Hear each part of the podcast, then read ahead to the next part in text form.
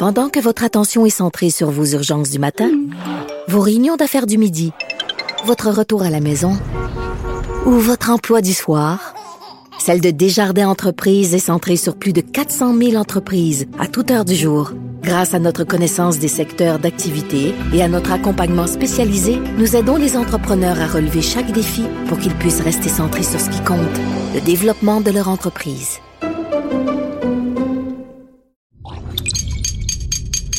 Radio.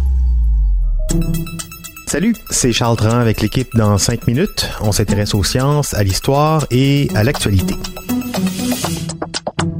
Aujourd'hui, on parle de blagues. On aime ça se faire raconter une bonne blague. Mais le problème, c'est que des fois, on les trouve pas drôles, même si celui qui la raconte a du mal à finir tellement il trouve ça drôle. Bref, l'humour, euh, ce n'est pas objectif. On ne rit pas toutes et tous des mêmes choses. Eh bien, figurez-vous qu'en 2001, un psychologue et une équipe de chercheurs se sont penchés sur le sujet. Ils répondent à cette question cruciale. Quelle est la blague la plus drôle au monde? Ils l'ont trouvé, cette blague, tout du moins, ils l'ont désignée. Baptiste Zapirin vous la raconte et vous donne des explications. Préparez-vous à rire euh, ou pas. Alors, ce sont deux chasseurs du New Jersey qui sont dans les bois, et tout à coup, euh, l'un d'eux s'effondre. Il semble plus respirer.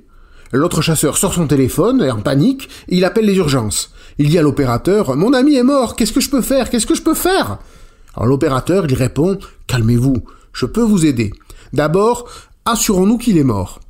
Alors là, il y a un silence, et puis on entend un coup de feu. Là, le chasseur reprend son téléphone et il dit Ok, et maintenant?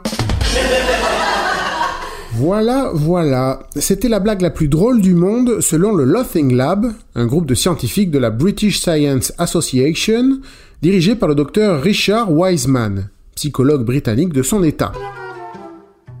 Alors, il faut le préciser, en 2001, leur but n'était pas de trouver la blague qui allait vous faire pleurer de rire pendant trois jours, pas vraiment la blague la plus drôle donc, mais plutôt la blague la plus drôle pour le plus de gens possible dans le monde. La blague universelle donc, celle qui fera rire, ou au moins euh, sourire, bon d'accord, celle qui fera au moins émettre un sifflement par le nez du plus grand nombre de personnes sur Terre, peu importe le pays, la culture ou les milieux sociaux. Bref, la blague la plus objectivement drôle possible. Pas simple. Le Loth Lab a collecté près de 40 000 blagues et les a soumis au jugement de plus de 400 000 curieux de partout dans le monde, à qui on montrait 5 blagues au hasard et qui pouvaient leur donner une note après avoir répondu à un questionnaire pour donner leur âge, leur nationalité, etc. Pas simple parce que, bien sûr, on a tous un humour différent en fonction de nos références culturelles, de nos habitudes, euh, tout ça, tout ça. Les scientifiques l'ont bien vu. Après trois mois de récolte, avec euh, plus de répondants britanniques, la blague la mieux notée mettait en scène Sherlock Holmes. Allez, je vous la raconte. Sherlock Holmes et le docteur Watson vont camper, ils plantent leur tente sous les étoiles et s'endorment. Au milieu de la nuit, Holmes réveille Watson. Watson, regardez donc les étoiles et dites-moi ce que vous voyez. Watson, eh bien, euh, je vois des millions et des millions d'étoiles, Holmes. Holmes, et qu'en déduisez-vous? Watson, eh bien, s'il y a des millions d'étoiles, et si même quelques-unes d'entre elles ont des planètes qui gravitent autour, il est fort probable qu'il y ait des planètes comme la Terre là-bas. Et s'il y a quelques planètes comme la Terre là-bas, il pourrait aussi y avoir de la vie.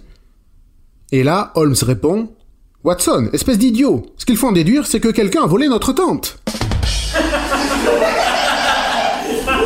Alors moi, perso, je la trouve déjà meilleure que celle des chasseurs, mais euh, c'est sans doute une question de culture. En analysant les blagues appréciées en fonction des profils, les scientifiques ont constaté que beaucoup d'Européens sont friands d'humour absurde, tandis que les Britanniques, Néo-Zélandais et Australiens sont plutôt amateurs de jeux de mots. Aux États-Unis et au Canada, on préfère de loin les histoires avec un sentiment de supériorité qui se dégage, parce qu'une personne a l'air stupide surtout. Alors par exemple, un Texan demande Et toi, tu arrives de?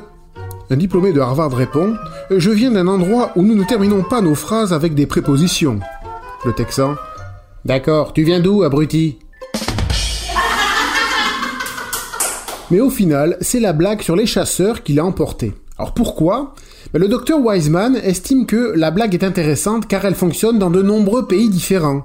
Elle plaît aux hommes, aux femmes, aux jeunes et aux moins jeunes. La chasse, on la pratique à peu près partout dans le monde, et euh, il n'y a pas beaucoup d'endroits où on ne trouverait pas complètement dans le champ de tirer sur quelqu'un pour s'assurer qu'il est mort. Et aussi, dit le docteur Wiseman, les gens se sentent mieux après avoir entendu cette blague parce qu'elle leur rappelle qu'il y aura toujours quelqu'un capable de faire des choses encore plus stupides qu'eux. Il y a peut-être que les chasseurs finalement qui n'ont pas trouvé drôle cette histoire.